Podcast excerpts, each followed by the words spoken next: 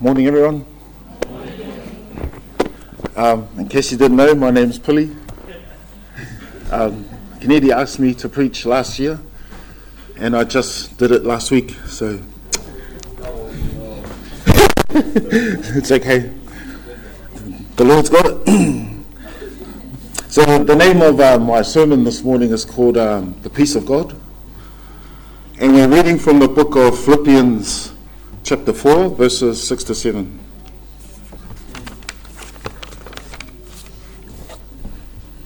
Give you guys a minute if you guys have Bibles or your phone or whatever.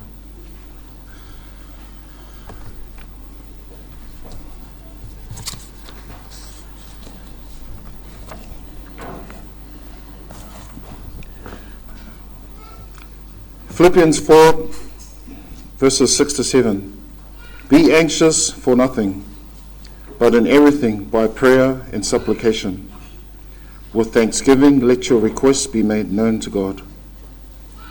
And all the peace of God, which surpasses all understanding, will guard your hearts and your minds in Christ Jesus. Now, um, as humans, we all have worries and we all feel anxious at times whether over bills, safety of our kids, or even losing um, loved ones. Like standing up here makes me feel anxious. And uh, I remember the first time I came up here a few years ago, I felt like I was going to have a panic attack. Now I'm just having a heart attack. but um, because we're all flawed humans, we all feel anxiety. There's, you know, no one's is excused from anxiety or worries. But the more we, um, the more we mature in Christ, the more we become anxiety free. So anxiety is a, is a thief. It steals your thoughts, it steals your confidence, and most importantly, it steals your joy. Then um, no one wants to live a life of anxiety or worry. So as we dive into these passages, my goal this morning is to make sure that you all fully understand what it means to have the peace of God. Now, that peace of God that guards your hearts and your mind. If you're still unsure after the sermon, then see me at the back. But, um, so, Paul wrote the book of Philippians uh, during the time where he was suffering greatly. Paul had planted the church of Philippi during his second missionary journey probably around the year AD 49 or 50. Before he reached Philippi, he had been ministering in Asia. But then he received a vision of a man begging him to bring the gospel to Macedonia. In response to this vision, Paul sailed to Macedonia, making his way to Philippi. Now, Philippi is a Roman city in Macedonia. If you don't know where Macedonia is, it's, it's all right. I'm not sure where it is too, but it's, it's in Europe, I, I think. Yep, Greece, modern day Greece, yes. So uh, Paul is no stranger to suffering. The one thing about Paul is that uh, he was anchored in his theology, he did not waver, and he was assured of his salvation. He was a man that knew where he was going, regardless if he had died or not uh, death never really faced Paul. As you can see in verse 6, Paul starts off with, Be anxious for nothing. Now, how many things did Paul say to be anxious over? Nothing. Zero. this is a strong command from Paul. It covers all areas in life health, wealth, your kids, just everything Paul is saying, do not worry. But I want to highlight the difference between being worried and being concerned. Now, being concerned is slightly different.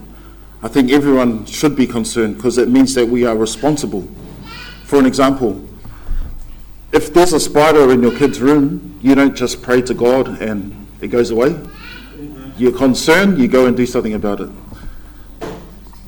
So, um, yeah, there's a huge difference between being lazy and um, being anxious.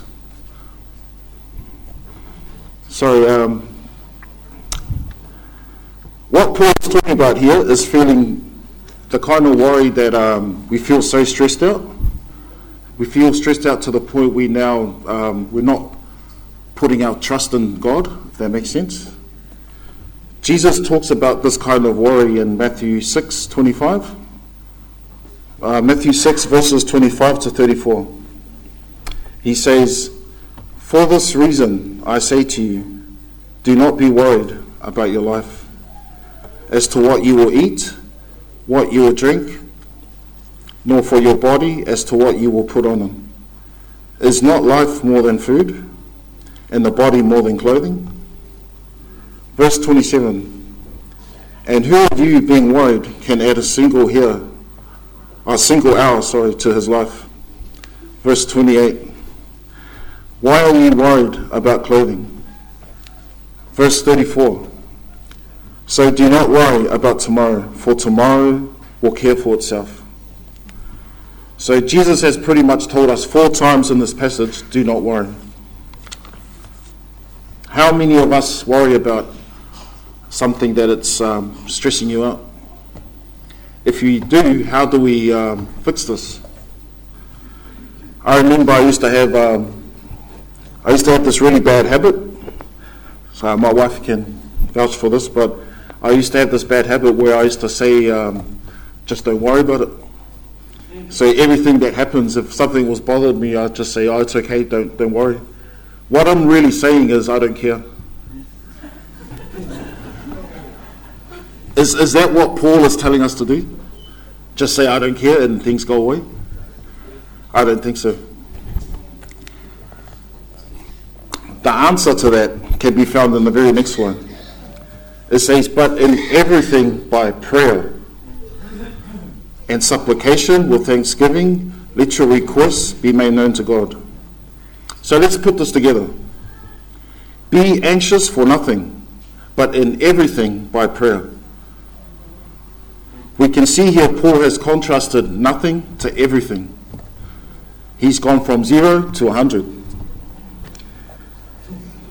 Paul is saying, whatever is troubling your mind, stressing you out, rather than let it eat away at you, take it to the Lord and commit it to the Lord. Transfer it over to the Lord. Let the Lord take care of the situation. You know, this kind of world that we live in, it relies on everything but prayer. In God's kingdom, everything is done in prayer. I don't know if you've noticed, but in those passages we've just read, there are four requirements prayer, supplication, thanksgiving, and request. I'm going to briefly touch on these so we can get a full understanding of what they are. Prayer. Prayer is just a general word for our intercession, our deliberate communication with God. Supplication. It is when we earnestly seek His help. The Bible identifies supplication as a distinct way of seeking God. It signifies hunger and passion. It is an earnest request to God through prayer. Being um, specific in committing all your worries to God. A good example of supplication can be found in Hebrews 5, verses 7. It says, during the days of Jesus' life on earth, he offered up prayers and petitions with fervent cries and tears to the one who could save him from death, and he was heard because of his reverent submission. You can see here, Jesus didn't do those quick prayers. You know the prayers that we do uh, before we eat? Thank you, Lord, for the food. Amen. You know those prayers? That's not the prayer that we're talking about here. This is, this is a supplication he's um, Jesus. he made supplication. He, he, he poured out his heart in his prayer. And thanksgiving. Thanksgiving is a huge part of prayer. Everyone here is familiar with Thanksgiving and what it means to give thanks in prayer. Thanksgiving not only is an act of obedience, but is a sign of being grateful. Being grateful for what God has done in our lives and what He continues to do. Now, we don't give thanks to God just because we feel like it. How we feel doesn't dictate our giving thanks to God. Regardless of what's happening in our lives, we are to thank God for the good, the difficult, for the unknown, and even for the big decisions we're about to make. Now, maturity is built on times like these. And so prayer shows us our total need and dependence on God. I was um, chatting with a friend of mine from work a while ago, and he's, a, he's an atheist. And he doesn't believe in God, but um, he, he tells me that he enjoys praying before uh, eating and before he goes to bed. Um, I said to him politely, if you don't believe in God, who are you praying to? There has to be God at the end of your prayer. It's not a, we're not talking in thin air here. You know, the power is not in the words, but the power is in the person behind it. It's God that grants us peace. Paul says, Let your requests be made known to God. The word request, it is in the plural. So that is referring to all your requests. What is weighing you down, what's stressing you out, and what is discouraging you in your walk. There is nothing too big for God. All of our issues that we have here is small. Verse 8 says, And the peace of God, which surpasses all understanding, will guard your hearts and minds in Christ Jesus. Now, if you notice here, it says the peace of God, not the peace of man. There's a huge difference. In John 14 27, it says, Jesus says, Peace I leave with you, my peace I give to you, not as the world gives, do I give to you. Do not let your heart be troubled, nor let it be fearful. Now, the peace of God, it can't be given from man or this world. The peace of this world is based on our circumstances and our surroundings. For example, let me explain.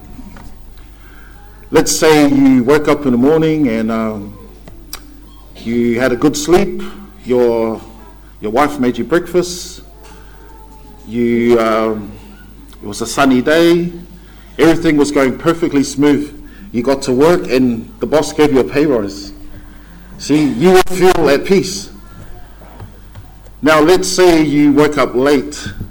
Your wife didn't make you breakfast, she was nagging you, you were late to work, and then you got fired. See, your peace has now been taken away from you. That is not the peace that Jesus is talking about. That is the peace of the world. The peace of God is the peace that, even if you go through those things, you still have this inner peace inside. When Paul was suffering, he still had peace. You know, when all the apostles went through their suffering, they still had the inner peace. It's totally different to what is happening out here. Hope that makes sense.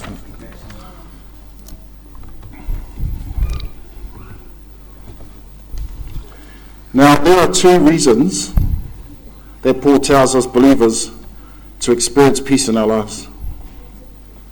And that's because, so there are two reasons why believers may not experience peace in our lives. And that's because of our heart and our minds. Why does Paul say the peace that will guard your hearts and minds? Did you know that your heart and mind can be easily deceived? In Proverbs 4:23, the Bible says, "Above all else, guard your heart, for it is the wellspring of life." The heart of man is so deceitful and desperately wicked, and because we are so easily influenced by the world around us, our hearts need guarding. Although we have been given the Holy Spirit, we still have an old nature that we tend to battle with at time to time. So, as for the mind, it is equally important that we guard our minds as well. You know, Satan, he likes to target our minds, and uh, it, it's his primary battlefield. He understands that if you can control the mind, you can control the body. Now, when we start to think stuff and overthink stuff and overthink stuff, and it hasn't happened yet, you're now heading towards what Paul's talking about. This is um, where Satan is convincing you that your situation is hopeless. But Paul says in Colossians 3 2, set your mind on the things above, not on the things of the earth.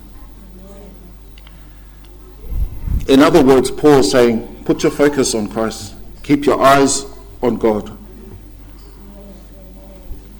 If you're unsure, measure your thoughts against the Word of God.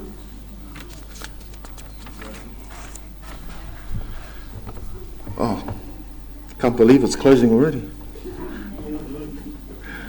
I thought it was um, 20 minutes. I'll try and drag it out, sorry guys. Before I finish, I want to leave you with an encouragement think the kids stole some of the pages.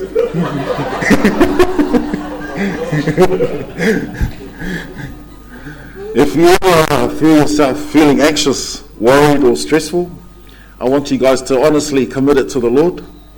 You know, through prayer, supplication, and request. And uh, meditate on His Word. Uh, when, we, when we say meditate, this is not meditation. When you go like this and you sit in the corner of your room, that's not meditation. That is something else. Medi- that's meditation where you take your mind away from this world. The meditation we're talking about here is you put your mind in the Word. Do you understand? You engage your mind with the Word. You're not dreaming somewhere else and you're sleeping like this. That's not meditation. So I don't want anyone here to deceive themselves in thinking that um, that peace is found in our surroundings, in our circumstances. That if we have a bad day, we should still feel at peace. That is the peace that cuts through everything good, the bad. So God wants us to change. God wants to change our heart more than our surroundings. Paul says in Philippians 4:19, "And my God will supply all your needs according to his riches and glory in Christ Jesus." That's not riches as in money, too.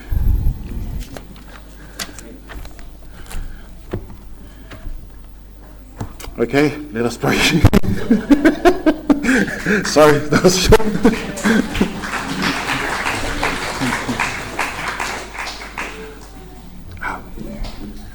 Let us pray. Lord God, Heavenly Father, we thank you for your faithfulness. Even though we are not faithful at times, even though we allow anxiety and worry to plague our hearts and minds, may you continue to remind us about your constant love and grace. Bless everyone here today, Lord. We thank you for your journey. May we continue to walk together in one accord to glorify you, God. We give you all praise and glory. In Jesus' name, Amen.